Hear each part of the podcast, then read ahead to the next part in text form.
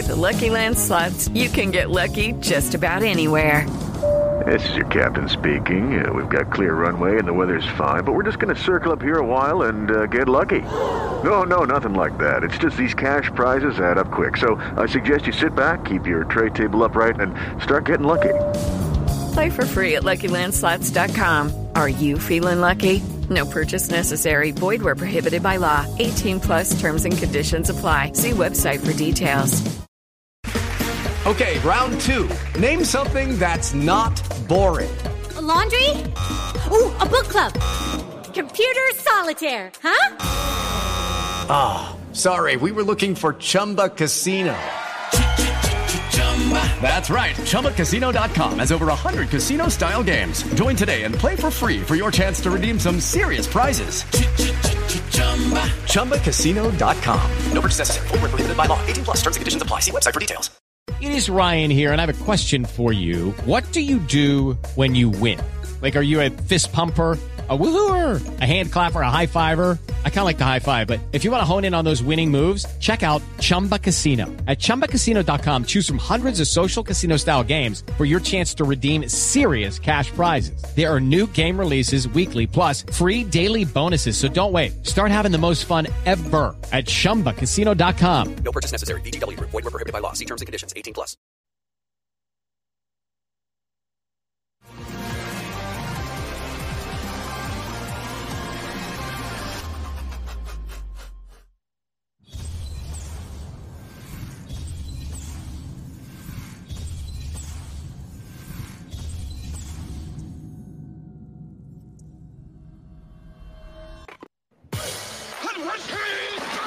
Dave Hooker Show.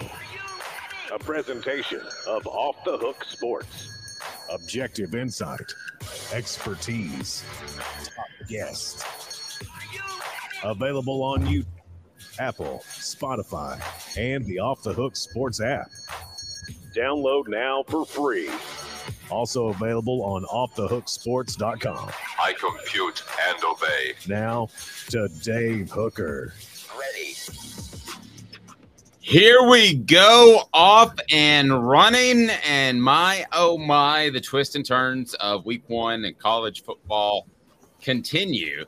And this time it is at Clemson's behest, as we'll discuss whether or not the Clemson era is over. Congratulations to Tyler Baron and Joe Milton as they receive SEC Player of the Week honors. It is a Tuesday. What does that mean? John Adams will join us. You know we love that. And let me go ahead and say, how are you, Caleb Calhoun? I am good. I'm good. Labor Day is over, and I feel like I'm back. Do you ever have a three day weekend where you, it's like you're supposed to be a break, but actually it's kind of stressful because you just don't feel like you're in the routine you need to be in? That's me.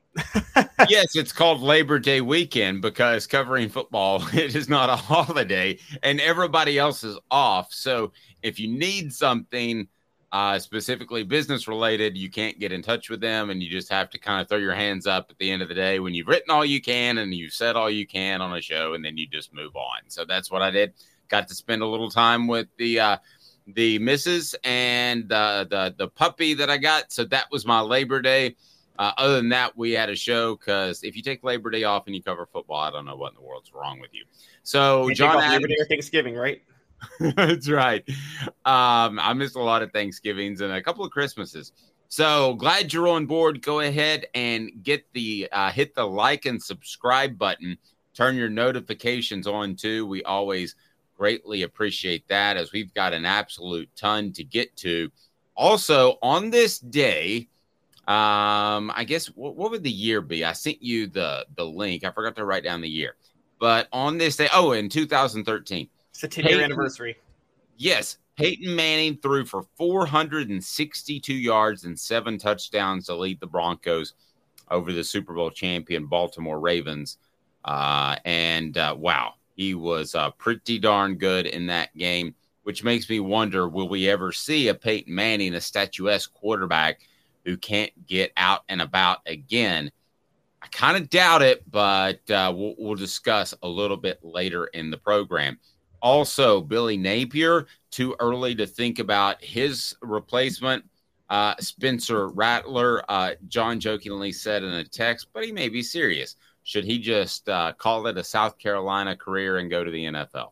Uh, so uh, we'll have college football week one takeaways a day late because of the holiday and games played on a uh, Sunday, uh, Monday. Uh, so a big weekend of uh, college football. Let's bring the man in. We love it when he's a part of the program. John Adams now joins us of the Knoxville News Sentinel and uh, Gannett News Services USA Today. And he is a Hall of Famer. He didn't tell us last week. Somehow I missed it, but he went into the Tennessee Sports Hall of Fame. John, congratulations. I will, for now, evermore call you Mr. Hall of Famer. Well, it's actually I've been I'm in three Hall of Fames, Dave. Um, I'm sorry. I, don't I don't mean to brag. I just want to. I don't want you to get your facts wrong. Well, would you would you like to educate me and the listeners as to which Hall of Fames you're in? I don't think they care. I'll send you a text afterward. Do that. All right. So we've got a lot to get to. Let's hit the show uh, off and running. And I'm excited about this one. Caleb threw it out there. And I thought to myself at first, man, I, I, I think I know he's right on the front end, but how distant is number two? It is today's tough question, and it's brought to you by friends at Zen Sports. Today's tough question is right now. And that would be the intro. Let's play today's tough question. Today's tough question. Take a side, take a stand. The Dave Hooker Show, a presentation of offthehooksports.com. All right. Including coordinators, I think we could all say, let me get a yes or no answer from from you guys. In the SEC East, maybe SEC, but SEC East is what I want to focus on right now. Josh Heupel's the best offensive coach. Yes or no in the SEC East, including coordinators, Sean? Yes. Okay. Caleb? Yes, absolutely. Yeah. Who is the second best offensive coach to Josh Heupel in the SEC East, including coordinators, as we look back over the weekend? And is it even close? Uh, John, let me begin with you.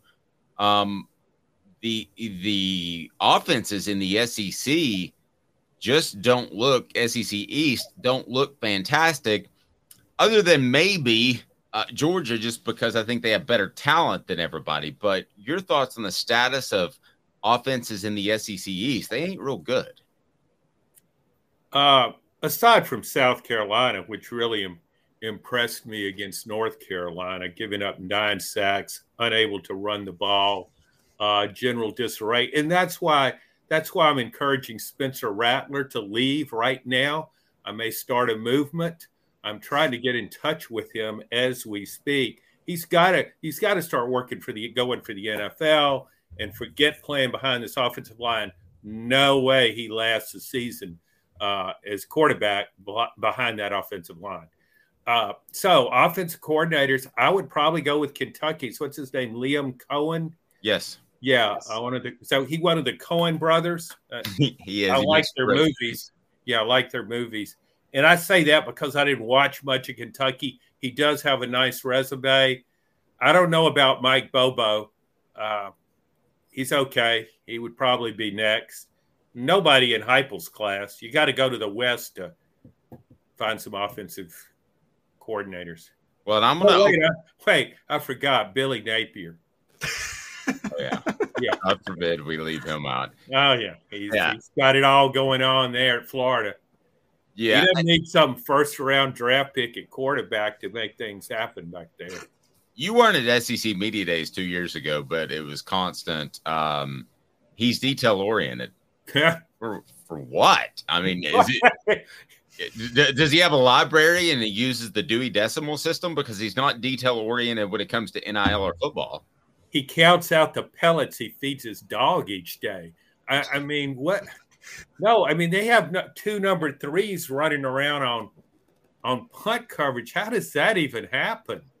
That was bizarre, and I want to get into that a little bit more. But Caleb, I know that you like uh, uh, the Liam at uh, Kentucky. So is he the second best coach, offensive coach in the SEC East? Yeah, I'm with John. He is, but I'm going to be a little bolder. John, I know you mentioned Mike Bobo. I know about him. He's horrible. He's terrible. And Tennessee fans should celebrate the fact that I think Liam Coen is the only other offensive coordinator with brain cells in the SEC East right now.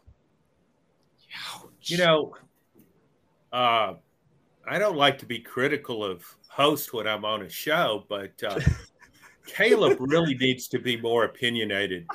I always get the feeling with him that he's hold, holding something back.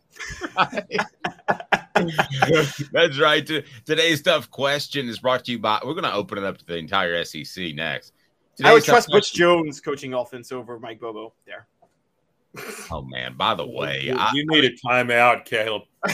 Wow, Butch Jones was crying Saturday and throwing his players under the bus. It was the crying game. Yeah, he was crying about his impending decision to throw all of his players under the bus, which he did after the game. Today's yeah. tough question brought to you by Zen Sports, the new sports book in Tennessee, revolutionizing the way you earn sports betting rewards. That's that means no more deposit bonuses that turn into deposit nightmares. On Zen Sports, what you see is what you get. And with their cash rewards program, you get a lot of cash. For a welcome bonus, earn an unlimited 5% cash back on your betting volume for your first 15 days when you sign up with the promo code HOOKED. That's HOOKED. That's right, unlimited 5% cash back. Keep betting, keep earning with up to 3% cash back on your betting volume every month after that. Refer friends to earn a percentage of their betting volume as cash rewards too. Zen Sports bringing the cash back to Tennessee. So if you bet big on sports, you want to be betting on Zen Sports. Zen Sports betting just got better. Use the promo code hooked. All right, let me open it up to the entire SEC. Is Josh Heupel still number one, John, as an offensive coach? And if I open it up to the West, who's two? Yeah, Josh Heupel's still number one. I, I go back to the uh, his first season at Tennessee when he averaged almost 40 points per game with a very limited offensive depth chart. I, I thought that was that was amazing what he did with that team. Of course, last year he led the country in scoring and, and yards per game. Number two, uh, there's some good ones over there. Hugh Freeze is really good, but I got to go with Mr. Personality, Bobby Petrino. I mean, you know, he's not just a highly likable guy. He really knows. he really knows offense, and he's the quarterback's best friend. A&M looked like a completely different team with him at calling the shots and so did Conner Weigman, the quarterback. The highlight of the weekend for me was when there was a substitution issue with A&M's offense, and they flashed to Bobby Petrino in the press box, and he leaned so far back in his seat, I thought he was going to fall over, and then he threw his pen behind him. Uh, he was that upset, even though the team was ahead 35 to 7. We talk about Bobby uh, Billy Napier with details. Bobby Petrino is really detail oriented as an offensive coach. You have to do things the right way with him, or he will be in your face, and he likes getting in your face. Uh, yes, especially if if you uh, if you're good looking and you're young and you're female and work in his recruiting department. Cheap shot. Cheap shot. Cheap shot. Come on, David. Everybody's got some some skeletons in their closet. They've got a past. Nobody's and perfect. some have some interns in their closet. oh, uh, Caleb, I would probably differ with John a little bit. I would go Lane Kiffin if you opened it up as far as second. But I do like what he said about Bobby Petrino, and you and I have talked about him. I think he rights the ship to some degree, and probably is a bad thing for A&M because it keeps Jimbo Fisher around a lot. But who do you think is the second best coach before we get into how far is the drop off from Josh Heupel as an offensive coach? Well, I mean, I trust Bobby Petrino as an offensive coach, but some I haven't. I got to see him against better competition because I still wonder if the game has somewhat passed him by a little bit. He and Jimbo Fisher both are very much we don't give the quarterback any leeway. It's our offense, and we call the plays for them. Very, very stuck in almost like a Cam Cameron 2012 way of thinking. I feel like so. I still got to see more from that. John, you mentioned him. I'm kind of where I'm, I'm leaning towards Hugh Freeze. I look. I know it's not a popular thing to say. I'm still high on Mike Denbrock, the LSU offensive coordinator. After even after what happened over the weekend, I, I think that might have been a little bit of a fluke blip in the radar, but I think it's Mike Denbrock or Hugh Freeze or Lane Kiffin. I think it's one of those three, but I'll probably go Hugh Freeze. Whoa. I can see. Go ahead, John. I just hit Caleb caught me off guard with that one. LSU better get a quarterback who can see the whole field and throw the ball over the middle. Well, they need a receiver who can catch the ball. To be fair, they dropped had how many drops in that game? Yeah, but you watch. I mean, some of those play calls were ridiculous. Or either, I mean, they're they're got third and twenty two or whatever, and they're throwing a ten yard out, which Jayden Daniels is really good on. But I'm off his bandwagon. I say bring on Garrett Nussmeier. Okay, so look, like he's a better, he's a better passer. Yeah, let me. Okay, so how far is the drop off? Okay, so if if Josh Heupel is a ten, how far is the drop off to whoever you guys think is the next guy? I would go Lane Kiffin, and I would say an eight, for instance. That's that's me personally. How far is the the drop off for you guys in number two?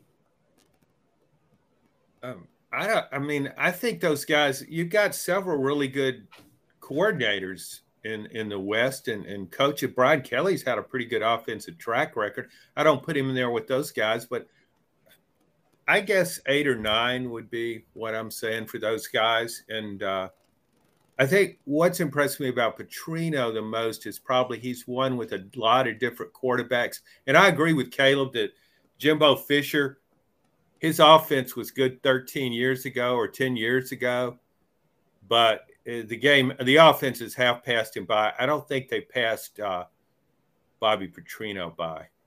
No. Caleb, same question for you, and then I'm gonna hone it down back to the SEC East. I'll I'll still go nine with Hugh Freeze because as much a, as low as I think of Hugh Freeze the person, I will say I can't ignore his track record at Ole Miss. Okay, so I hone it down now to the SEC East. If Josh Heupel is a 10, where's the next guy on a scale of 1 to 10? No matter who you think it is.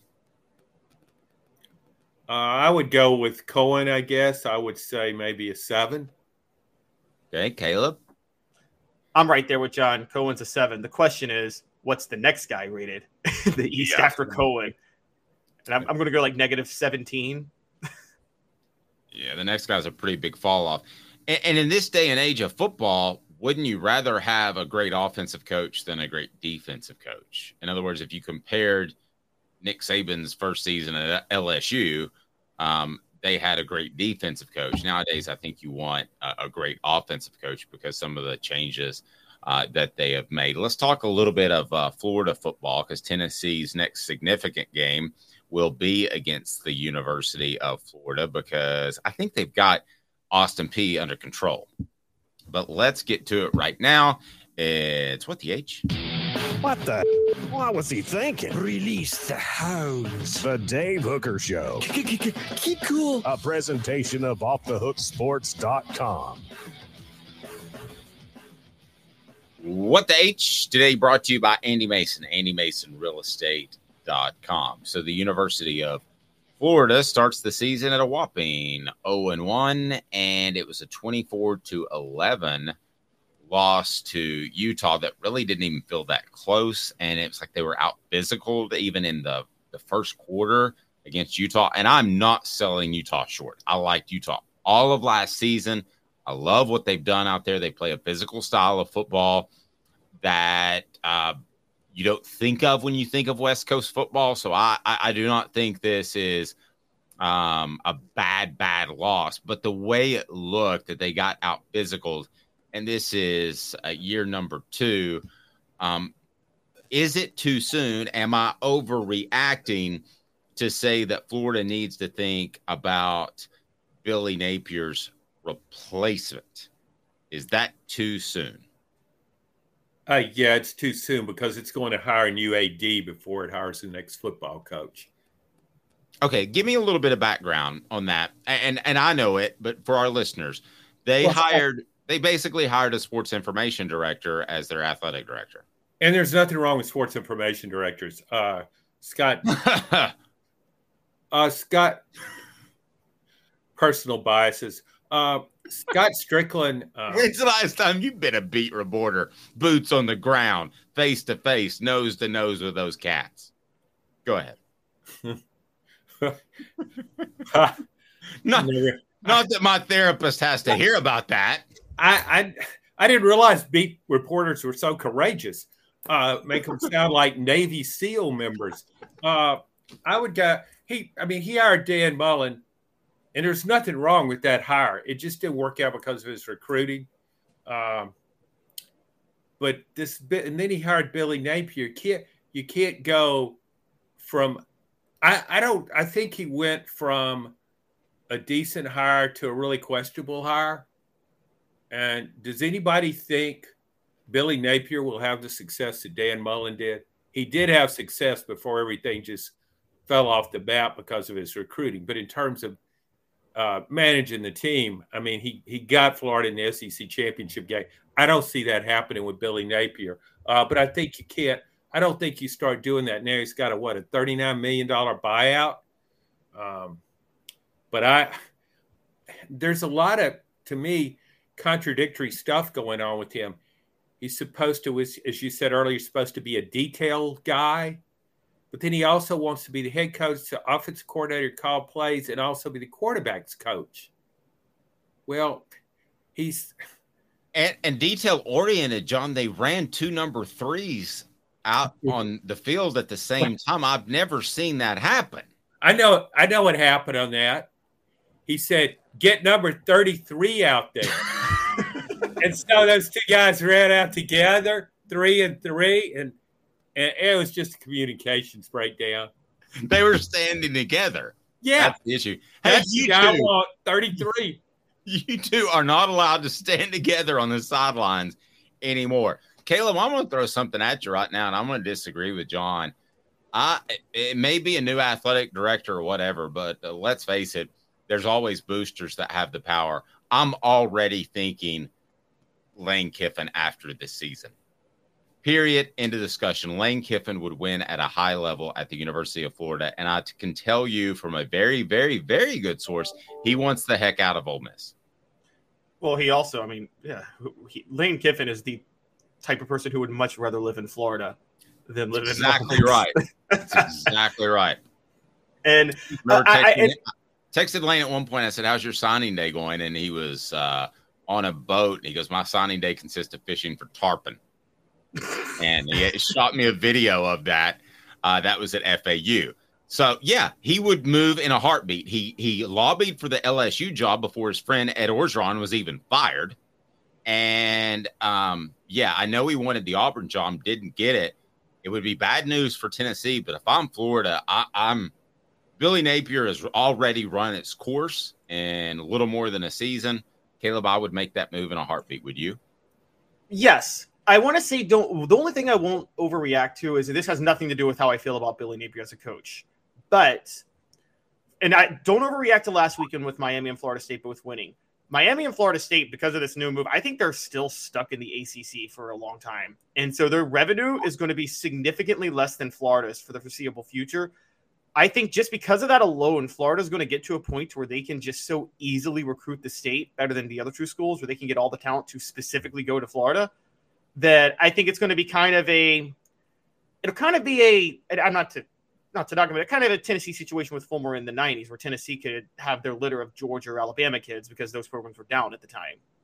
And I think that it, will be a point to where like Florida's success may be immune to the head coach, whoever the head coach is, because it's going to be so easy to get talent in Florida. John, let me ask you this. Uh, because I thought that Urban Meyer would be uh, and was, except for you know raising um, murderers throughout his program and felons. Other than that, uh, he had a lot of success at the University of, of Florida. I thought that would was a really good hire. I actually uh, thought that um, Dan Mullen would have been a good hire. I thought the mo at the University of Florida would be a Steve Spurrier type. Now, what does that mean? I don't mean they're that innovative as a coach. It means an offensive guy and let the defense fall in place because you should naturally have enough talent in the area. Is that still the MO? Because if so, Lane Kiffin fits that to a T. Plus, he's a pretty tireless recruiter as well. Yeah, Lane Kiffin definitely fits. Billy Napier didn't fit. You go back and you look, Florida made a great hire in Steve Spurrier. It made a great hire in Urban Meyer. And it made a good hire in Dan Mullen. But you got to, I mean, Dan Mullen's got to take the heat for what happened and his failed recruiting. But if if I'm AD and I hire Dan Mullen and I know Dan Mullen's personality, it's pretty quirky, and I would worry about him on the recruiting trail. So I want to beef beef up that support staff in terms of recruiting uh, all over the place. Uh, because Dan Mullen can coach, and he can certainly coach offense. You saw what he did at Mississippi State. So, but you Florida's had a lot of bad hires. It hired Will Muschamp, Jim McElwain, Ron Zook. I mean, seriously, these yeah. are some names. no, I know, and and Florida has. You know, I talk about South Florida, Dade County Florida has as much pull there as as Miami does. Florida State has as much pull there as Miami does. So um, to not be able to recruit is really difficult. You've almost got to go into a staff meeting and say, "Boys, let's figure out how not to recruit today." Um, it's it's it's pretty difficult. Are we looking at an SEC East? Uh, John, let me begin with you and go to Caleb that is just absolutely ripe for the picking. Because when Tennessee won a national championship in 1998, when they had great success winning two SEC championships, we're talking about partly drunken Ray Goff, who was at Georgia, and then Jim Donnan. We're talking about uh, Brad Scott at South Carolina, or mm-hmm. Steve Spurrier was at Florida. That was a legend that Tennessee was able to overcome in 98. But other than that, the the East and the coaches, I've talked to a coach about that back then, were not incredibly hard to overcome from an X's and O's standpoint. How ripe is the East for Tennessee right now? Well, you still got to get by Georgia. I mean, well, but but Georgia would be like the Florida back then. Yes, oh, you, okay. win, you win that one game. that's right. a big if. You win that one game, and then yeah. The rest of them should be pretty easy. Yeah, you would think so. I mean, it, that's a good point. It, it's fairly similar, I would think. Uh, of course, back then the West was down too, so that made it even easier for Tennessee to find a path to the national championship. LSU was hiring uh, Curly Hallman. Uh, I mean, seriously. Uh, so I, I think uh, once past Georgia, uh, yeah, Tennessee's got a real, real nice shot in the East, but it's all going away. I, I mean, it would really be to Tennessee's benefit if they if things stayed the way they were. If they just told Texas and Oklahoma to go back to the Big 12 or Big 22 or whatever you want to call it. We'll just keep what we've got and keep those divisions because Tennessee would have a really good shot in, in, that situation in terms of the East. It's like solid number two. And uh, I thought that going into the season, but I think it even more after watching uh, some games this Saturday. Yeah, uh, Caleb, I think that Tennessee fans used to uh, pray that its own program would hire a good coach. Nowadays, you hire you, you pray that the other coaches in the SEC East get extensions. yes, exactly. Tennessee fans should be rooting like heck for Billy Napier to stay at Florida. I mean, that's that that's their uh, dream. Do you see what I he mean, did there? John, what? did you see that rooting like heck? Yeah. Work like heck. um, well, it's funny because I, I look back at when Tennessee first started to fall off as a program. It was the day Georgia hired Mark Richt. I mean, Tennessee's last top 10 finish before last year was 2001, which was Mark Richt's first year. And then recruiting, they just, and I know Fulmer was a tireless recruiter, but he just couldn't get the talent out of Georgia like he was able to in the 90s because Mark Richt was there. And then when you had Steve Spurrier go to South Carolina, you had Urban Meyer at Florida, you had Nick Saban eventually at Alabama, it was just every single base dried up from where Tennessee tries to recruit from. And John, Dave knows this. I, I've, I'm not buying into this whole Nashville's growing, so talent's going to come to Tennessee in statewise argument because Nashville's been growing for 10 years and it hasn't borne out in the recruits that come out of Nashville. It's not, they haven't really turned out a lot of NFL talent relative to their population. So And- you think it's growing in a in the wrong way? It's it's not uh, it's not like Louisiana where they have such a uh, per capita such a high number of uh, in a future NFL players. So you just think the wrong, basically the wrong kind of people are coming Yes. to Nashville. Yeah, I got. Yes. I, I can a- buy into that. Yeah, He's it's a actually bunch of nerdy he's northeasterners who are moving who have no bodies whatsoever, and their kids aren't going to be physically able to play football. and st- and stoners from California. exactly, exactly. So- Wait, are you telling me there's never been stoners to go to a football practice and participate?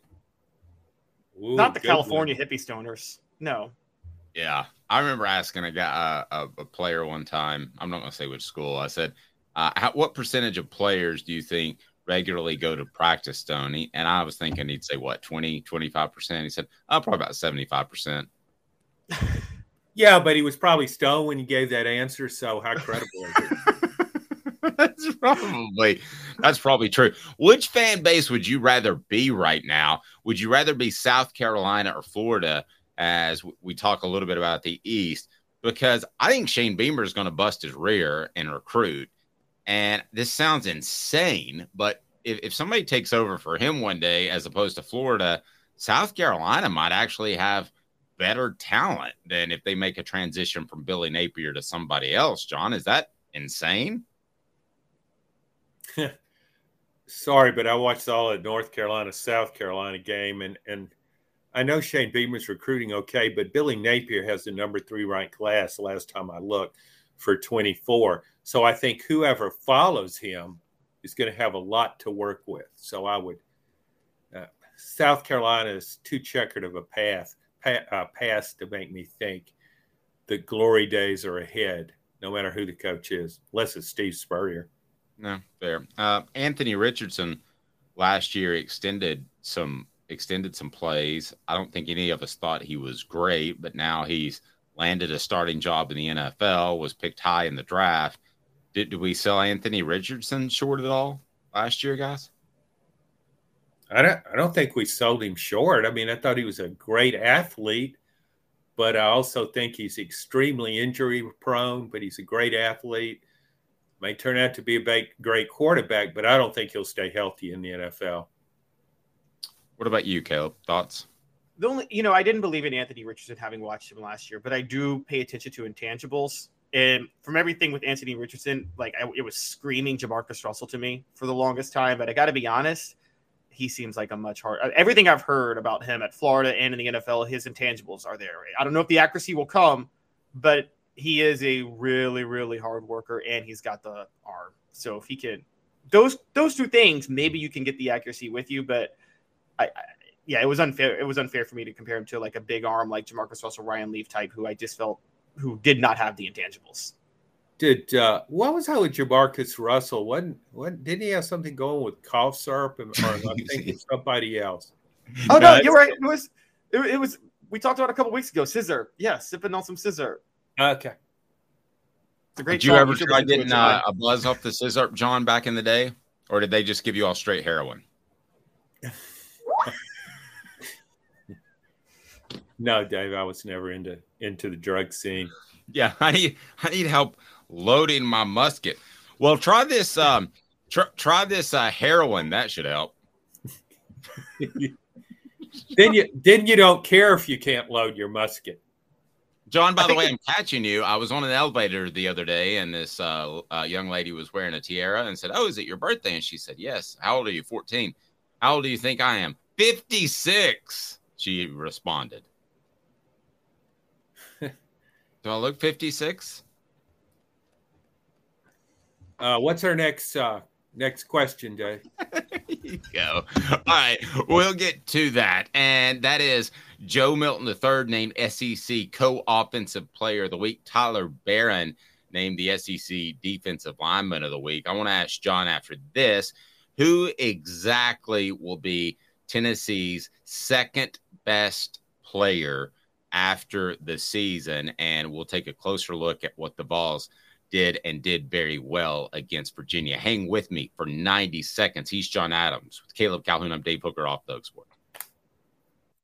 Before Cadis, I was I was really heavy into the drug culture. Um, I was selling drugs. I was just constantly in pain. I was missing like a good support system in my life. Cadis has given me everything that I need in order to successfully have a wonderful recovery, in order to have a life that I didn't even know was possible. Before. And it's not just about me anymore. And I love that. I absolutely love it. You can take your life back. Call Cadis today. With all that sun, sand, and salt water, the beach is a very relaxing place. Unless you wear contacts. Ow! Open your eyes to the best the beach has to offer with LASIK vision correction from Campbell Cunningham Laser Center. Ah. Sports Treasures in North Knoxville is one of the South's largest sports cards and memorabilia dealers, featuring over 10 million sports cards from vintage to modern. Sports Treasures carries a full line of hobby boxes, singles, autographed memorabilia, Tennessee Vol collectibles, fan cave decorations, and so much more. See a museum full of collectibles at Sports Treasures, 4819 North Broadway in Fountain City, and Sports Treasures on Facebook. Sports Treasures, where the real sports fan goes to shop. With Lucky Land slots, you can get lucky just about anywhere. Dearly beloved, we are gathered here today to. Has anyone seen the bride and groom? Sorry, sorry, we're here. We were getting lucky in the limo and we lost track of time. No, Lucky Land Casino, with cash prizes that add up quicker than a guest registry. In that case, I pronounce you lucky. Play for free at LuckyLandSlots.com. Daily bonuses are waiting. No purchase necessary. Void where prohibited by law. 18 plus. Terms and conditions apply. See website for details. Objective coverage. Hey, that's new. If we get caught, we're going to jail. The Dave Hooker Show, a presentation of Off the Hook Sports. YouTube, Apple, Spotify, and the free Off the Hook Sports app. I'm going to need to see some identification. Back to Dave Hooker. So we began the season saying that Cooper Mays was the most important player for Tennessee, other than uh, Joe Milton, and maybe even most important with Joe Milton on the slate because there's a drop off to a guy named Nico, and uh, he should be pretty good. By the way, did you get any strong thoughts, John, on the what limited time you saw out of uh, Nico uh, in relief duty on on Saturday? I didn't pull much away other than what I already thought. No, I mean we've all we've all heard really good things about him. So he, you know, he he didn't do anything to to change my way of thinking. And I think there's a tendency with someone who is uh, ballyhooed as Nico when they go into the games, fans will uh, magnify anything he does in a positive manner. If he if he catches this uh, shotgun snap uh, flawlessly, people will rave about his ball handling skills. I, I just think that's uh, the nature of the beast there. No, I agree. Remind you that portions of the program brought to you by AndyMasonRealEstate.com. Best prices, best service in the biz there in the Knoxville area. He's my realtor. He should be yours. Andy Mason, realestate.com. Again, Andy Mason, realestate.com for all of your real estate needs. So we talked about Cooper Mays being the most important player before the season. Then, bam, Ollie Lane jumps in, and the interior of Tennessee's offensive line, I thought played really well. I didn't think there were any A gap. Again, this is Virginia, but there weren't any A gap pressures, um, which is the gap between the center and the guard. And also, I thought that at times there was a really good push in the interior of the offensive line. So I ask you this, uh, guys: who's who are Tennessee's at the end of the season? We will say uh, this guy was Jalin Hyatt. In other words, we would all have said at the end of last year, Hendon Hooker was the best player. So if everything goes to plan, Joe Milton at the end of the season, we will say Tennessee's best player was Joe Milton. So after what we saw on Saturday, who's vying to be the second best impactful player because uh, we saw a lot of guys contribute. Tyler Baron wins uh, SEC Defensive Player of the Week. So defensive lineman, not player. Lineman. Defensive lineman, excuse me. So John, let me begin with you. Um, who, who who's in the running to be the second best player of the 2023 season for the Vols when all's said and done? I really like Omari Thomas. Uh, I hadn't seen a guy in the middle of the line do at Tennessee do what he's doing in a while. He was really covering ground. Uh, he's strong.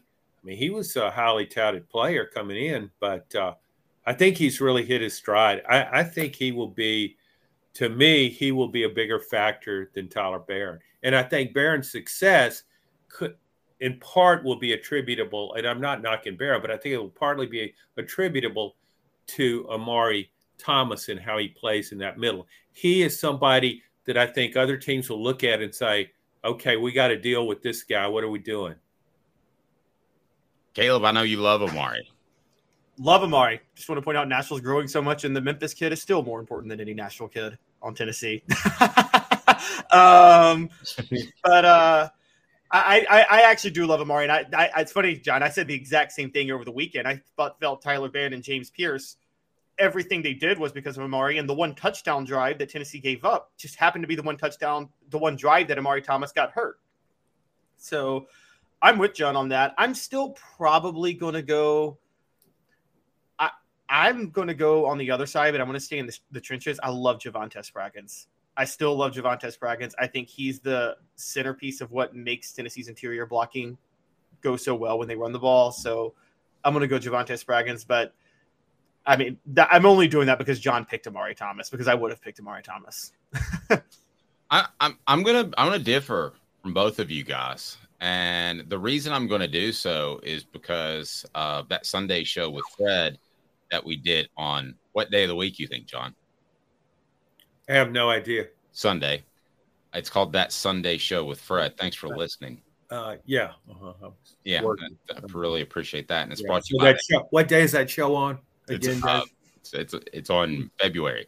Um, that show. Billy Napier probably would get that wrong. he shows up on a Thursday. He goes, when are we doing this show?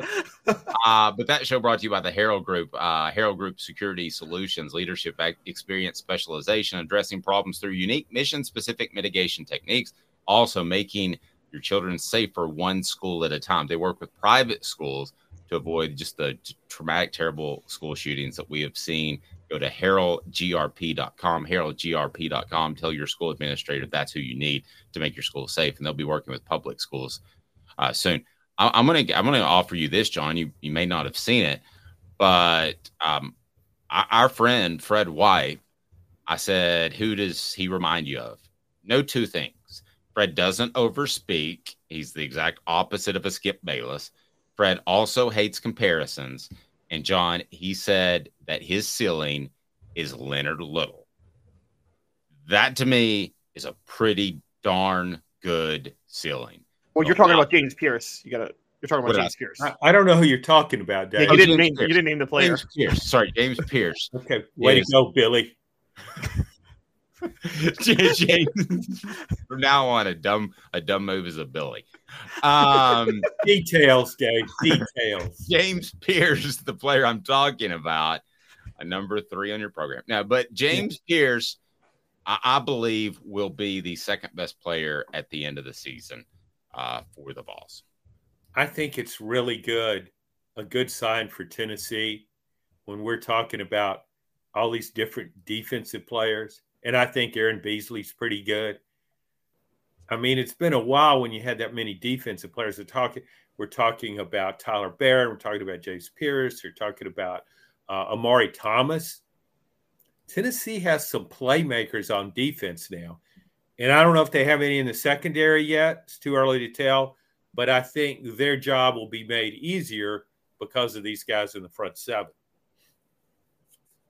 Yeah, I, I, really like him, and I was absolutely stunned when I heard uh, Fred say uh, Leonard Little Caleb. He, well, he he said that on Sunday, right? Just yes. make sure. Okay. Yes. Sunday, Sunday show on, on, that Thursday show with Fred. Yeah. Uh-huh. Yeah. Yeah, and I, I, I I'm not. Look, I defer to Fred. I defer to football players in certain things, and so I'll defer to him on saying James Pearce, Leonard Little. I wasn't willing to go there, but I could. That's a that's a bold comparison. Now the question is, will Tim Banks He decide? said, now he said that's the ceiling. To be clear, he didn't say he is Leonard Little right now, embodied. So, well, so the question is, will Tim will Tim Banks have the genius decision that John Chavis had to put James Pearce at middle linebacker instead of defensive? That that was uh, after. you know what that was, John? That was a Billy. Well, it was also a Brian Kelly because that's what he did with Harold Perkins. The guy was the best defensive player in the SEC last year as a freshman. So what does he do? We want to make him a more a conventional middle linebacker. Learn this system, learn to play middle linebacker. And what did he do against Florida State? He just stood back there, looked around every now and then he'd cover receiver, and mostly he spied on Jordan Travis. So I I don't know what what they're thinking. They need to rethink that fast because that guy could do things other people can't do. Leonard Little was an elite pass rusher, and Tennessee said, "Hey, let's let's try him out in the middle, see how that goes." And I was in Florida advancing that game that week, and I was in Spurrier's office, and this is like two games into the season, and I'm I'm walking out the door, and uh, Steve says, "How's that little Le- Leonard Little looking at uh, middle linebacker?" He knew how he was looking when he said that. Brutal, brutal. Oh my gosh! Thanks for playing. Yeah, and Steve Spurrier known to maybe call a columnist uh, on Florida Week to try to stir the pot a little bit for before the Tennessee Florida game. Uh, yeah, that happened a few times. Maybe it did. Um, uh, he also not- knew he was smarter than everybody in the room in the SEC in the '90s. I feel like I feel like he was aware of how much smarter he was than everybody. Totally agree. Let's not lose the forest uh, for the trees here for a moment because I think the biggest question mark overall was Joe Milton. So, uh, John, what did you think of Joe Milton specifically in the middle of the first half? I don't know if rattled is the right word. That's maybe a little bit too strong. But when Ramel Keyton dropped what would have been an 80 yard touchdown pass, he he missed a couple of players. And I think there was even Vol Twitter, as Caleb told me, he was going crazy to get Nico in the game. Yeah. I know, I know. Um, but uh, he he he righted the ship um, and and played exceptionally well throughout. I also thought they took advantage of of some of those over the middle passes that he does better than he throws better than Hendon Hooker. What did you think of his performance as a whole? I thought it was good. I, I thought it was a, a continuation of how he played against Clemson. He was under control. He didn't turn the ball over. Uh, hit some hit some nice passes. We take it for granted when he completes passes uh, sometimes because he throws the ball so hard, and so he gets the ball in there fast when the receiver is open. He gets it in there on time. You see some quarterbacks who who get it there just a hair late, and it it enables the defensive back to recover. He's really good about that. And yeah, I was the same way. But this is how it is with Tennessee's offense. If it has three, if it goes three and out, people go into panic mode. Like they think it's supposed to score a touchdown every possession. And he had a he had a bad sequence there when I thought he made three bad passes. But look around the SEC, look at the other quarterbacks. I watched a lot of football this weekend. Everybody has some bad sequences. And uh, so overall, I thought it was a it was a good showing. Yeah, I'm I'm on board. I thought I think he did a, a fantastic job. Uh, portions of the program brought to you by Tennessee Cider Company, the original hard cider of the Smoky Mountains. Use the promo code HAT. That's HAT to receive some free swag with your cider order. Available most anywhere in the U.S. Promo code HAT. Go to tncidercompany.com. Get great cider delivered almost anywhere. tncidercompany.com.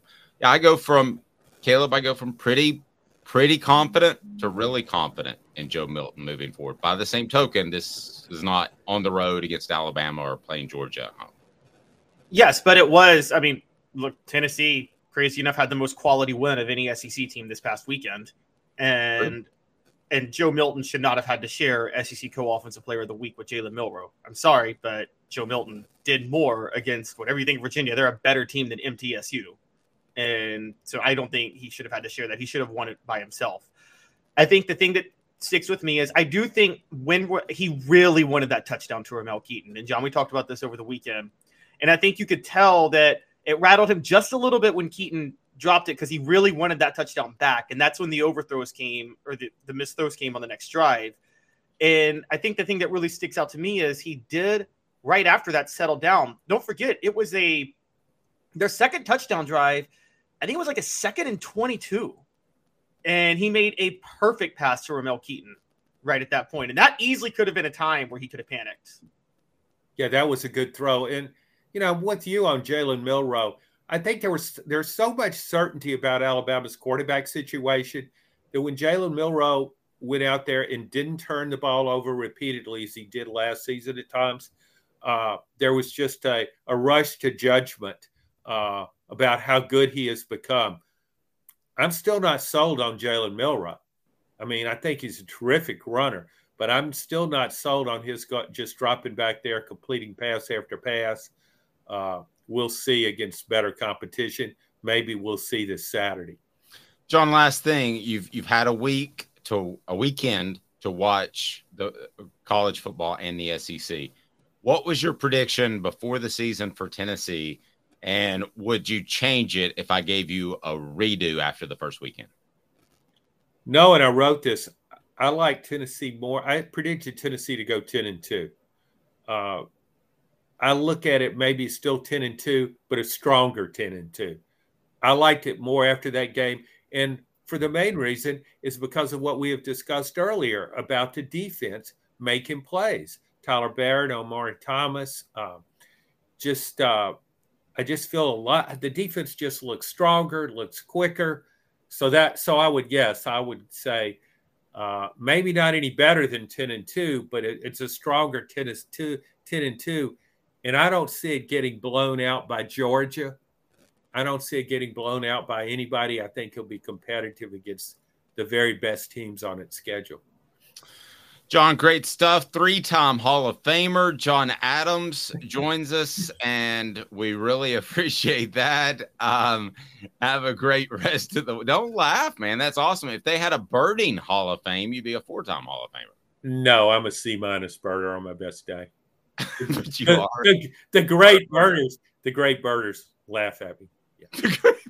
you're, you're, like a Division two burger. Yeah, uh, he still lost the 1800 election to Thomas Jefferson, though. So, John, have a blessed week. We appreciate it, buddy. Take care, guys. John Adams of the Knoxville News, the Sentinel, and we love his uh, Tuesday visit.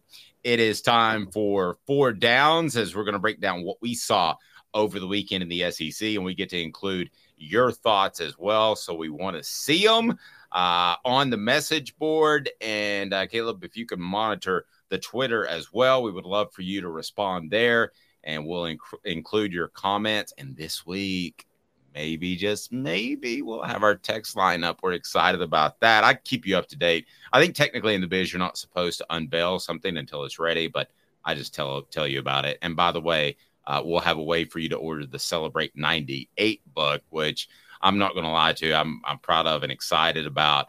And it's because of Fred White, because of the access he was able to give me. So it's it's not me; it was a team effort, and I can't thank uh, Fred enough. But that'll be up for you to order. You can order it with Amazon, but if you want to do me a favor, order it on our own site, which should be up today. And um, basically you don't give Amazon more money than they deserve. Four downs is now. Four downs. Four questions. Four answers. The Dave Hooker Show. Four. Four. Four. Downs. A presentation of OffTheHookSports.com. Four downs brought to you by our friends at the Hemp House, the premier hemp dispensary online with great variety, great selection, and strict standards to ensure you only receive the best in CBD or Delta products. HempHouseChat.com, HempHouseChat.com. So, four downs is now. Let's take a look back Uh, the weekend that was, we'll usually do this, of course, on a Monday, but Labor Day, we got some extra football on a Monday night. Cooper Mays, what should people do to follow the program? Cooper Mays here. Hit like and subscribe. Thank you, Coop. And what down? Coop here. First down. Let me ask you this, Caleb. Is the SEC as a whole up or down compared to last year? I think right now you would say, and this isn't just based on this weekend, you would say down just because the quarterback play in the SEC significantly worse than it was last year. I think it'll kind of, I think it will still right the ship, but I think the SEC does have an issue with quarterback play. And as we talked about with John, with coaching in a lot of places.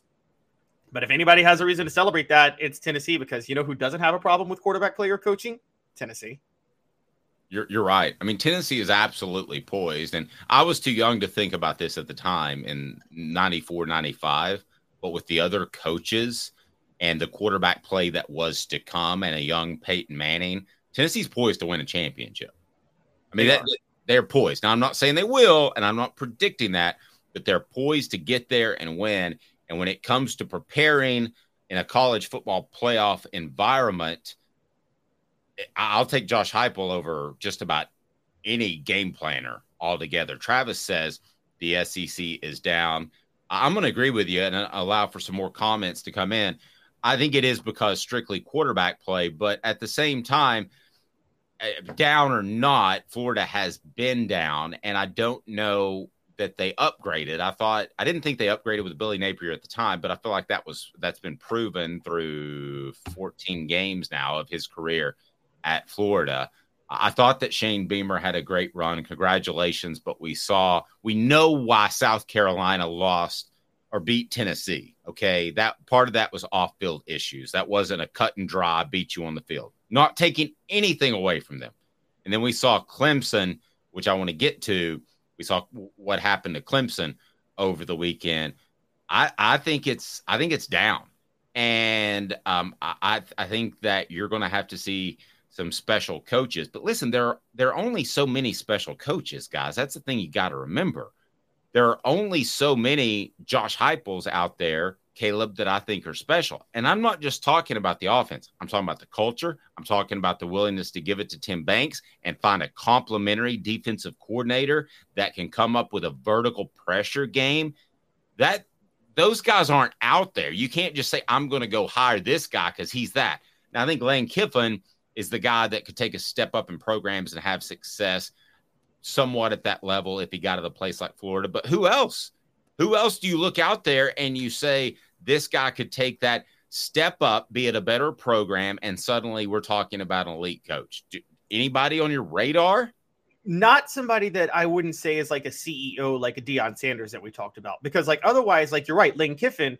Would if Lane Kiffin takes over a program, he's running the offense. We have an offensive coordinator, but Dave, you know, he's running the offense, and then he's going to find he's going to pull a Josh Heupel. He's going to find the right defensive coordinator. It's kind of the reverse with Nick Saban.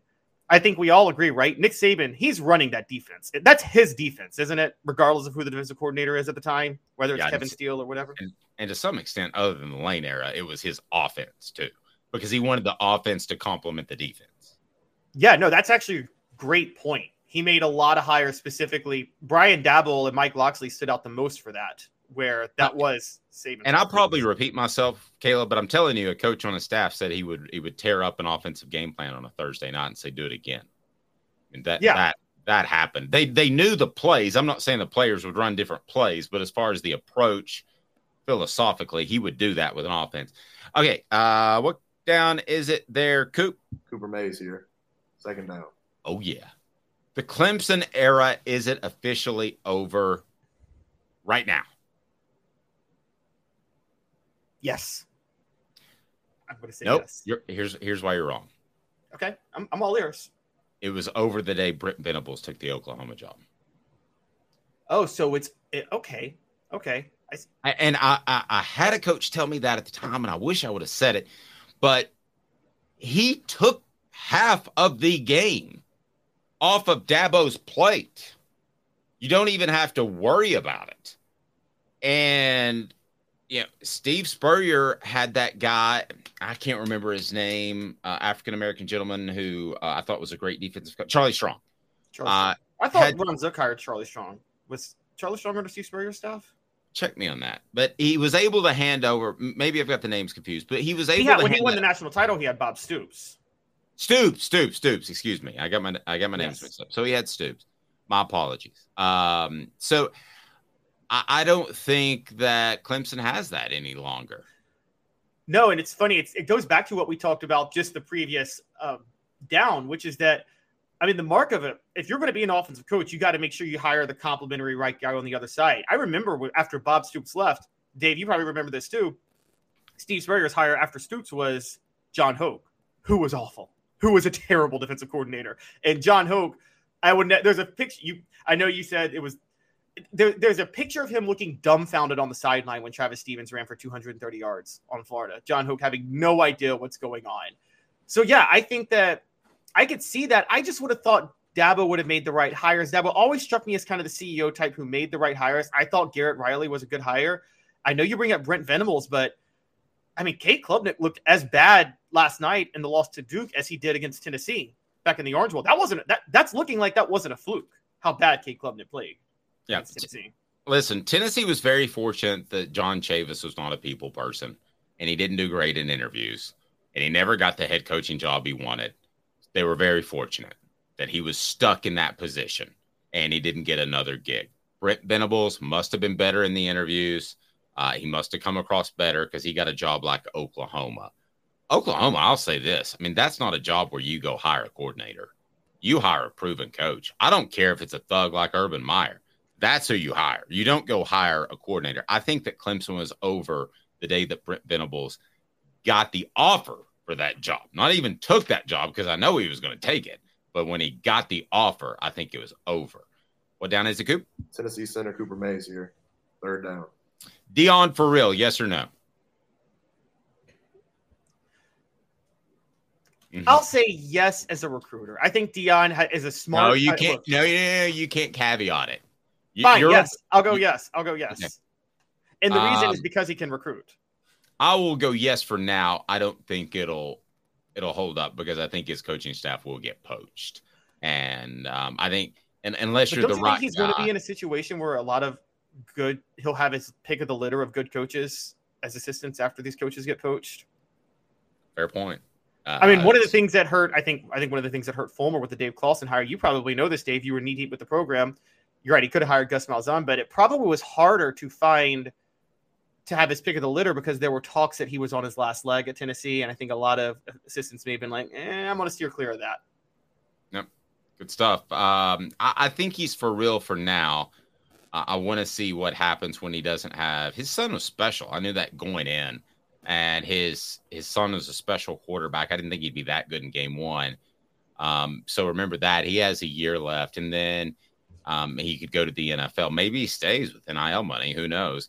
But and and, remember this too that um, you know Colorado is probably going to be a glass ceiling in terms in terms of talent and in terms of exposure. I mean, the SEC and the Big Ten, I think, are going to continue to grow in the exposure that they get. Fourth down brought to you by Rick Terry Jewelry Designs. They want to be your jeweler, jeweler looking for affordable game day jewelry. How about the fire opals? Those are a Tennessee tradition. Go to rickterryjewelry.com. That's rickterryjewelry.com. What down is it, Coop? All SEC center Cooper Mays here. Fourth down. All right, so I just want to ask you. I want the Caleb call for fourth down. What was your biggest takeaway about only one team from the weekend? Mine was Colorado and what they did.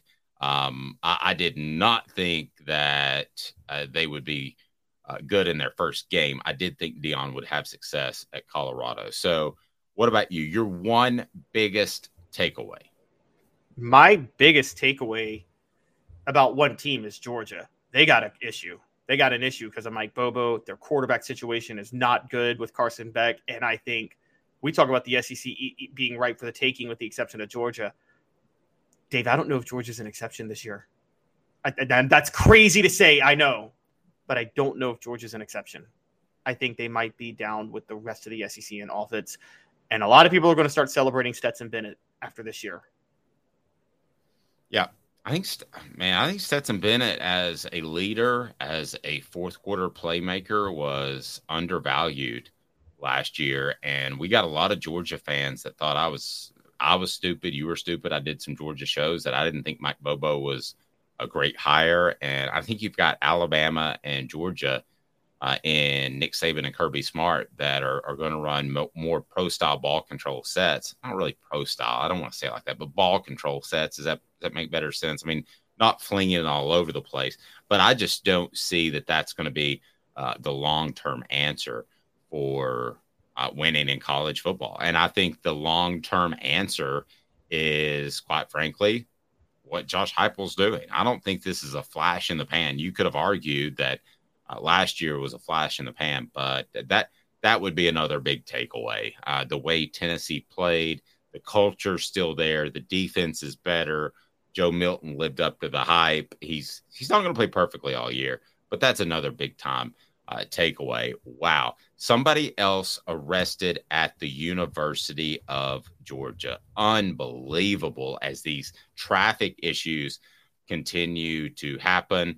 Um, we will uh, get to that in a moment. Anything else you want to get to as far as four downs? We might we might need to fit down like the old Colorado game. But anything else you want to touch base on before we get to another Georgia staffer?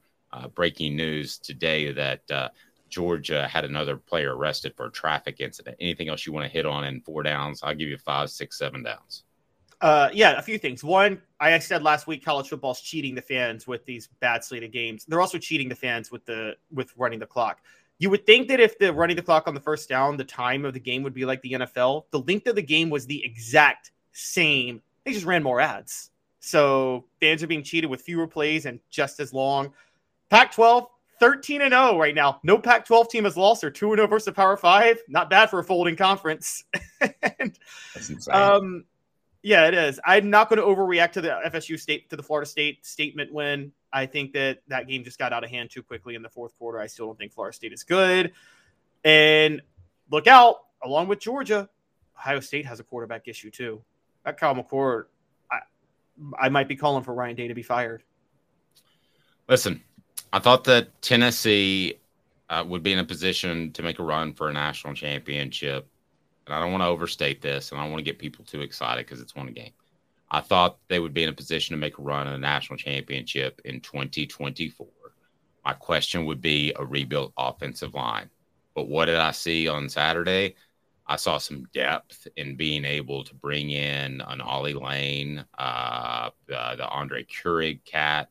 I see the fact that they're building depth there. So without Cooper Mays, they still look good. I saw a defense that's improving and seems to have a real plan.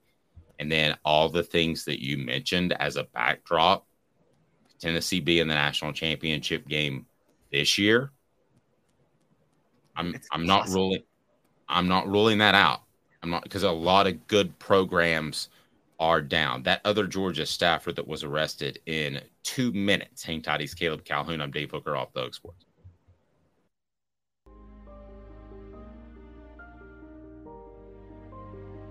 Our family has been creating one of a kind pieces of jewelry in West Knoxville since 1986. Each piece is a combination of unique processes that bring your idea to life. Every day in our shop, a truly special item with a story all its own is being manufactured in our facility, bringing the history and family sentiment into a whole new generation of life. We are grateful that you chose us to be Knoxville's best jeweler, a title that we value and respect. Because to me, being a jeweler and owning a jewelry store are not the same thing. I'm Rick Terry. I'm a jeweler, and we want to be your jeweler. Kingston Pike and Campbell Station Road in the heart of Farragut, and downtown on Gay Street, right next to the Tennessee Theater. Hi, Mike Davis here with City Heating and Air, reminding you to always dare to compare. Our team provides quality local heating and air service, installation, and maintenance across East Tennessee. We use only the best equipment like American Standard heating and air conditioning for your residential, new construction, or commercial needs. Honesty, dependability, and customer satisfaction have been the cornerstones of our business since 1961. City Heat and Air. Dare to compare. These mountains hold and defend a spirit far better than moonshine. A drink that holds flavor, that becomes necessity. A hard cider made and relished by folk who are as hearty as they are legend. A refreshment that can only be found in one place. With a taste that makes you say, Give me three bottles of the good stuff. Tennessee Cider Company, where necessity can be found. Okay, round two. Name something that's not boring. A laundry? Ooh, a book club. Computer solitaire, huh? Ah, sorry, we were looking for Chumba Casino. That's right. ChumbaCasino.com has over 100 casino style games. Join today and play for free for your chance to redeem some serious prizes. ChumbaCasino.com. No purchase necessary. Where prohibited by law. 18 plus terms and conditions apply. See website for details. It is Ryan here, and I have a question for you. What do you do when you win? Like, are you a fist pumper? A woohooer, a hand clapper, a high fiver. I kind of like the high five, but if you want to hone in on those winning moves, check out Chumba Casino. At ChumbaCasino.com, choose from hundreds of social casino style games for your chance to redeem serious cash prizes. There are new game releases weekly, plus free daily bonuses. So don't wait. Start having the most fun ever at ChumbaCasino.com. No purchase necessary. Group. Void were prohibited by law. See terms and conditions. 18 plus. Um, who's this guy? Hello, wizard. The Dave Hooker Show, Who? a presentation of Off the Hook Sports, What? YouTube, Apple, Spotify, and the free Off the Hook Sports app. Back to Dave Hooker.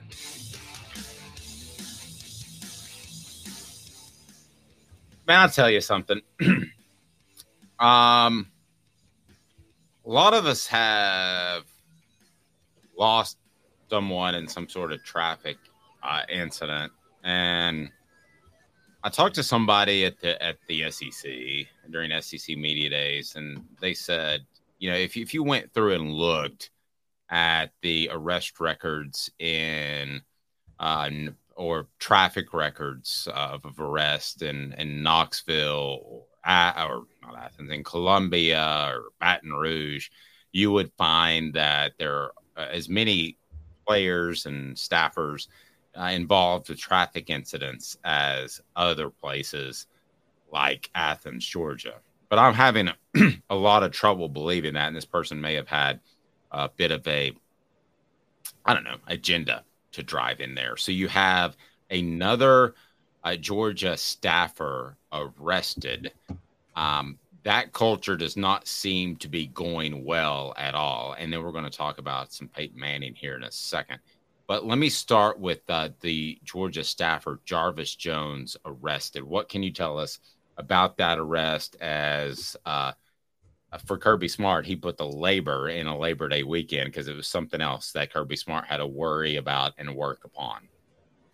Yeah, so Jarvis Jones is Georgia's player connection coordinator. Never heard of that title in my life. It seems like a ceremonial job they gave him since he played at Georgia back in the 2010s. Okay, but you know uh, what that is though? That that sounds to me like that's the kind of molding of guys. You know, they called it the VFL coordinator, that which is the last guy that should be doing getting in trouble. It's the last guy that should be getting in trouble. like a team chaplain. Like if your team chaplain gets arrested for prostitution, you're like, oh, that's not good.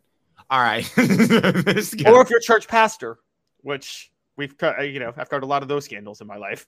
yes. Uh, I watched Um, the Jerry Falwell documentary recently, but go ahead. So this guy Um, gets arrested for what?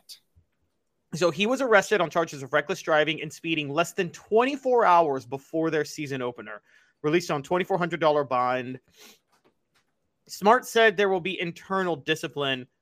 Although I'm with Dave, I, I don't know how you can do internal discipline for somebody whose whole responsibility is over is Oh, helping players with character development. I mean, who's going to take him seriously now? And he, if, for those who don't remember, Jarvis Jones played four years in the NFL with the Steelers. He was a two time All American. He was actually one of the players that transferred from USC after the whole Lane Kiffin probation news hit. He transferred to Georgia the same year Malik Jackson transferred to Tennessee. That happened. And so, yeah, he is, he's an, he's an outside linebacker, former outside linebacker. It's just one of many situations with Georgia where players are getting tr- in trouble, uh, particularly with traffic incidents. Uh, it sounds like it was on a Friday night. So, uh, speeding, m- misdemeanor charges of reckless driving and speeding maximum limits. Which so Okay, so here's my issue with with this whole thing is this is something very serious. This isn't um yes, and you're right, Robert, he should be fired immediately. With the issues they've had, sorry Jarvis, it's not your fault they've had issues before you, but if there hasn't been a clear declaration of this will not be um not be allowed any longer, then this is it. Fire Jarvis Jones. And then the rest of the players should take note. But did, listen, when Alabama built what they built, they had a lot of five star guys with a lot of confidence, borderline cockiness. And they avoided these issues for the most part. I'm sure they had issues where players were suspended and, and all that. But when you get a bunch of got those guys in the locker room, they're thinking about the NFL and you don't have them in in the same culture in terms of off the field, it will erode at your success eventually. It happened at Tennessee and Philip Fulmer's later years. So, how big of an issue is this? Somebody at the SEC tried to tell me it's oh, it's not that big of an issue. I think this is a monster issue. I think the fact that you would have this is the third time we've had this conversation in the offseason that how could you go out and do this after the history they've had? And we could almost replay the last guy that got arrested, be it a player or a staffer. So there's been three, like since February or March, and you already had the backdrop of this is an issue. So dog's too proud, Robert. Maybe that you think you can get away with anything. This is not smoking weed in your dorm room. This is is this is a different level. Uh, this is the level I you know I think of you know uh, domestic violence or you know uh, when you get into extreme speeding or you get to drunken driving you could hurt somebody else okay and i'm a guy who has two kids on a on college campuses okay that should be a safe place and i don't think georgia's football program is making it a safe place i think this is a big big time problem and if I'm Greg Sankey, I'm I'm getting involved behind the scenes. But if it happens again, I'm getting involved and out in front of it publicly. This is this this is bad, and it's not being addressed.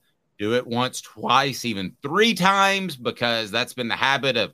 Hey, what do you do on a Friday night? We go out and drag race, which i am told is big in the Athens and North Northwest Atlanta area, Northeast Atlanta area. But no, this is continuing to happen. They're not listening to him. It's falling on deaf ears. That is the issue, Caleb. Yes, and it's you know you told me about this. I, I I, knew about the discipline issues in Tennessee in the early 2000s, but one thing you brought up that I never thought about was once you have them, you can't get it back. You can't get the program back. And mm. I start to wonder if because you see with Urban, one of the reasons Alabama has none, Nick Saban has so much credibility players go with the understanding that this is Nick Saban's program, period, end of story. You can't be bigger than the program. I, I, I kind of equate it to the NBA, for instance, when the Bulls signed Dennis Rodman. Well, Dennis Rodman wasn't going to be able to be a cancer with the Bulls because he already knew he was going to a team that was led by Michael Jordan and Scottie Pippen. Like that's their team, and you're just lucky to, you're welcome to be and lucky to be a part of it. Uh, I think that's why I've always said that head cases at wide receiver are best if they sign with quarterbacks like Peyton Manning or Tom Brady because Tom Brady or Peyton Manning will keep them in line. Well, Kirby Smart, you would think has that credibility, but now I'm thinking in my head, what if he got to the what if he got to where he is by ignoring these issues for so long and we just don't know about them until now. Now they're getting exposed.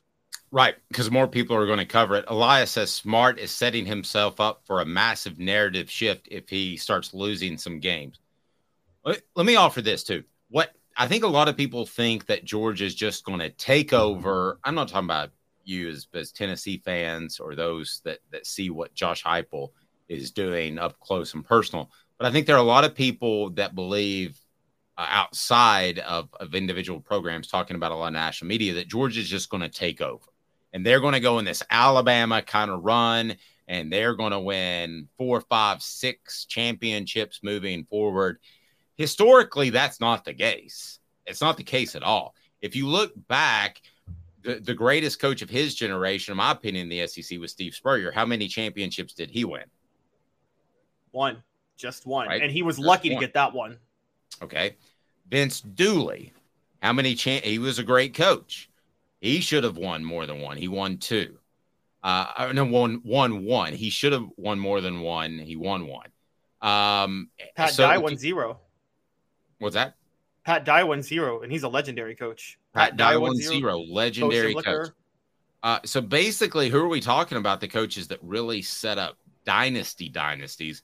We're talking about uh, Paul Bear Bryant. We're talking about Nick Saban. Uh, who Woody else in terms? Hayes. Woody Hayes. And Uh, when I say dynasty, dynasty, I'm talking about long term. It's hard to do in college football to win two titles, which they've done, but it's even more difficult to keep that going for three titles. I believe if if something's not changed quickly, that yes, the narrative shifts on Kirby Smart. We talk about what do we talk about now when we talk about Urban Meyer? We don't talk about the two national titles at Florida. We talk about the fact that those guys were a bunch of thugs, unless it's a propaganda piece by Netflix. So and Florida still hasn't recovered from that as a program. They really haven't. Yes. And let me tell you how this works as a program to give you a little bit of insight. This is so cyclical because what happens is, especially when it's a former player, but what's going to happen with this Jarvis Jones thing and what happened at Tennessee? You come out, you get arrested.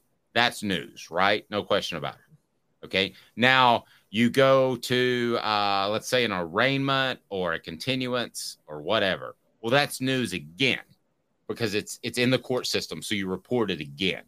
So this one incident, maybe maybe a two minute stupid decision in his life, can be front page news six or seven or eight or nine or ten times, depending on how it plays out with each step in the court process. Well, now you have Georgia with about eight of those incidents going on. And if you don't think that parents look at that and think, man, they're in the news again, when in reality it may just be, what's it been 12 incidents? I've lost track, but it's it's been it's been double digit incidents. It could be in the paper on a regular basis. Big time problem for Georgia. And I'm telling you that uh, I don't think this is anywhere close to corrected. And if it's not, it will be what erodes them as a program that could be an Alabama type dynasty, which I never thought that they could. And I don't think anybody can until I see it with my own eyeballs. I didn't think Alabama and Nick Saban could do what they did till they did it. I mean, there's no reason to think anybody else can do it moving forward.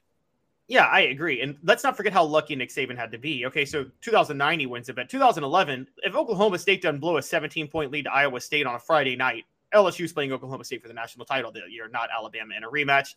2012, he lucked out on Ohio State just happening to be on probation when they were undefeated to get to play Notre Dame. And there's a lot of things that go in. I, I I'll tell it. Look, the narrative on Georgia's about to get bad. Dave, I just talked about their issues on the last segment on Mike Bobo and Carson Beck, and I'm just not a believer. What happens if the offense, if they continue to look hideous? Fans are upset. You know this. Arrests become even bigger stories when you start struggling on the field. That eh, people start talking about them a lot more. 2005 Tennessee, that all season, that's when the Fulmer Cup was created because there were like 21 arrests. I heard a lot more about those arrests after the 2005 season than I did before the 2005 season. Yep. And the media by nature, the national media starts poking around when you're a bigger story because Georgia is going to get more clicks or views or reads if you want to go back to the 90s. And they're the national champion two times. So more people are going to be digging around into those things. And and nowadays with social media, it goes viral. The only program I can think of that had elite success for a long amount of time, and th- th- there were a lot of not great dudes on that team, is Miami. And why is that? It's because Miami's local media was more concerned about covering the Dolphins. Uh, Miami's college football program, even when they were great, they were second to the Miami Dolphins as far as interest. I mean, if you've ever been in South Florida, that's apparently obvious. And they Um, ran a bad boy Pistons thing. We're like, yeah, we're thugs, but and the rest of the college football world hates us, so we're going to take the college football world by firestorm and just piss everybody off. And that kind of made them marketable to the rest of the South Beach recruits. Well, they appreciated it at that time, and you know, the the I mean, it wasn't alcohol. The drug of choice was cocaine, so it, it fit right in. And I don't think anybody had a problem with people getting wild and on a football team. And Uh, I remember Ed Orgeron saying everybody celebrated Warren Sapp on Saturday, but nobody wanted to go get the M16 out of his dorm room on Monday.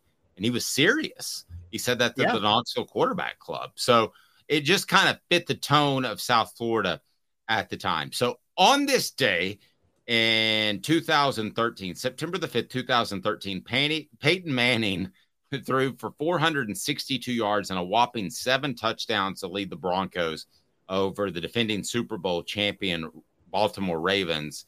And uh, they were able to win that game with a pocket passer that absolutely was one of the best at the game. My question for you are the days of Peyton Manning over? Uh, do you have to have some sort of running ability to have success at a high level playing quarterback in football nowadays? No, there will always be room for drop back passers. If it wasn't for the titles alone, we might be talking about Joe Burrow being a better quarterback than Patrick Mahomes right now. Joe Burrow would have the, he's very close to maybe being the best quarterback in the NFL, Joe Burrow. I will say this the days of a mediocre pocket passer is over. So you can't be mediocre in the NFL as a pocket passer. You have to be elite.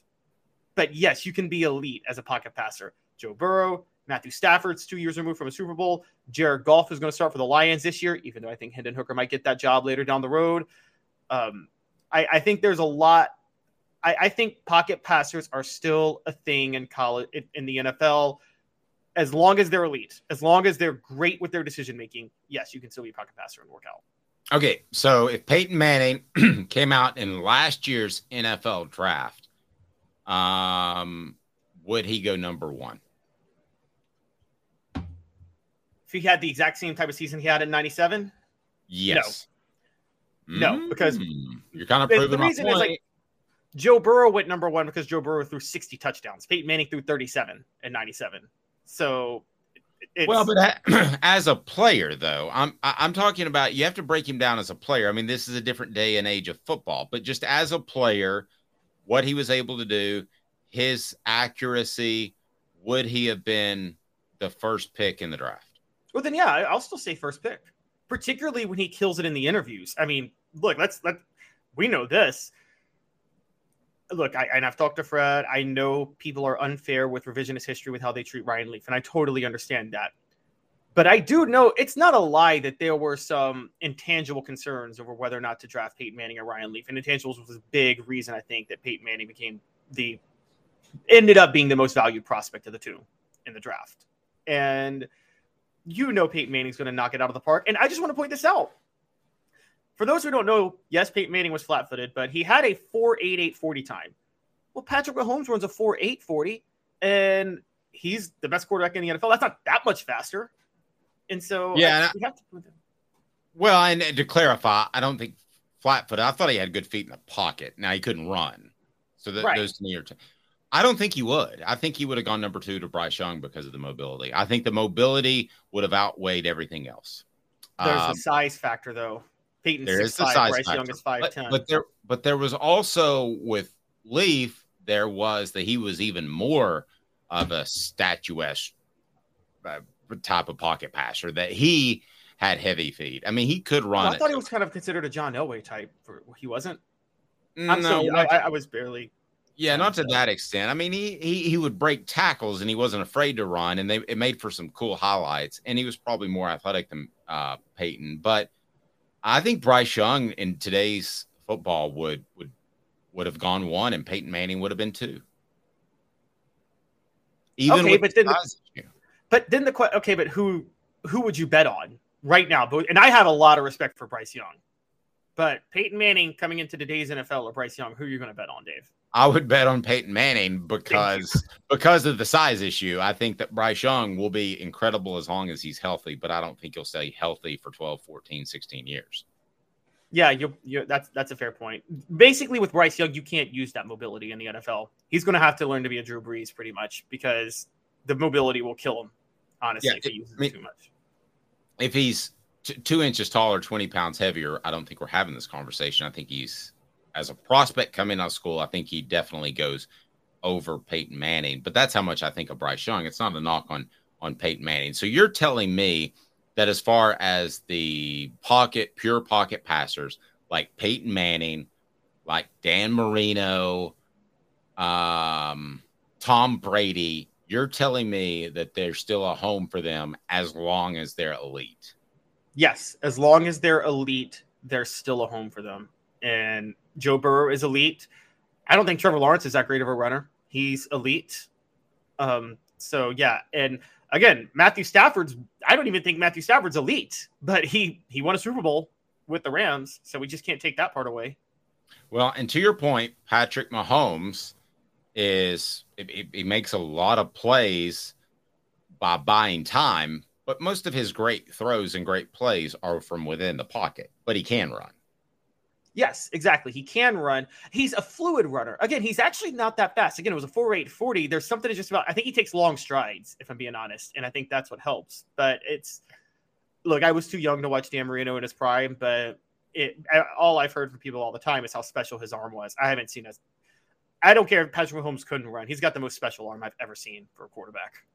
Yeah, I think you want to. I think you want to get the uh, ball out in like 2.7 seconds is is the rule, or maybe it's 2.4 uh, is the general rule. Marino bought time because his release probably took a half second off that, and his reads were so quick he, he took a, another half second off that. So he didn't need to be as mobile. So I agree with you, and I was probably going to go the other way. Actually, I think that as long as you're elite Dan Fouts would have been another great example that Robert uh, brings up. very, very similar to Dan Marino, probably a poor man's Dan Marino. But um, no, I think as long as you're elite, you got a spot. But I think that you might fall a little bit in the draft. You might be middle of the first round instead of the first overall guy. And and then there's a guy like John Elway who could was a great Maybe number runner. one in any draft. Yeah, was a great runner for his time. I mean, would he be a great runner now? No, he would be a good runner. That's a totally different type of cat altogether. What So, about? Oh, sorry, I was I was going to say because when I talk about special arms, do you think it's just intangibles, or was somebody like Tyler Bray was it his release? Do you think that held him back in the NFL from ever making it? Because he had a, he had a rare arm too. Uh, I never liked how he had a bit of a sidearm delivery. I always thought that was a, a little bit of an issue, and he'd have balls batted down. I think a lot of this is luck, to be real honest with you. I think going to the right coordinator, going to the right. I mean, if Jalen Hurts goes to a lot of other places, is he having elite success in the NFL? I would argue no. So Yeah. If Andrew Luck goes anywhere else, he's in the Hall of Fame. But he was he went to the worst organization that Peyton Manning masked all of their flaws, and Andrew Luck was put on suicide watch with how often he was hit at Indianapolis. Yep. Uh, we appreciate John Adams. Big show. We appreciate everybody on board. Show exploding. Thank you for that. We'll let you know more about the Celebrate 98 uh, book that is uh, coming out. And then uh, tomorrow we'll be joined by Jimmy Hyams. It'll be Josh Ward on a Thursday and a Football Friday with Fred. Fred White will join us as well. So he's Caleb Calhoun. I'm Dave Hooker. Have a fantastic day, evening, morning, whenever you're watching this. This has been a presentation of Off the Hook Sports. With the Lucky Land slots, you can get lucky just about anywhere. This is your captain speaking. Uh, we've got clear runway and the weather's fine, but we're just going to circle up here a while and uh, get lucky. No, no, nothing like that. It's just these cash prizes add up quick. So I suggest you sit back, keep your tray table upright, and start getting lucky. Play for free at LuckyLandSlots.com. Are you feeling lucky? No purchase necessary. Void where prohibited by law. 18 plus terms and conditions apply. See website for details. With Lucky Land slots, you can get lucky just about anywhere. This is your captain speaking. Uh, we've got clear runway and the weather's fine, but we're just going to circle up here a while and uh, get lucky. No, no, nothing like that. It's just these cash prizes add up quick. So I suggest you sit back, keep your tray table upright, and start getting lucky. Play for free at LuckyLandSlots.com. Are you feeling lucky? No purchase necessary. Void where prohibited by law. 18 plus terms and conditions apply. See website for details. Okay, round two. Name something that's not boring. A laundry? Ooh, a book club. Computer solitaire, huh? Ah, sorry, we were looking for Chumba Casino.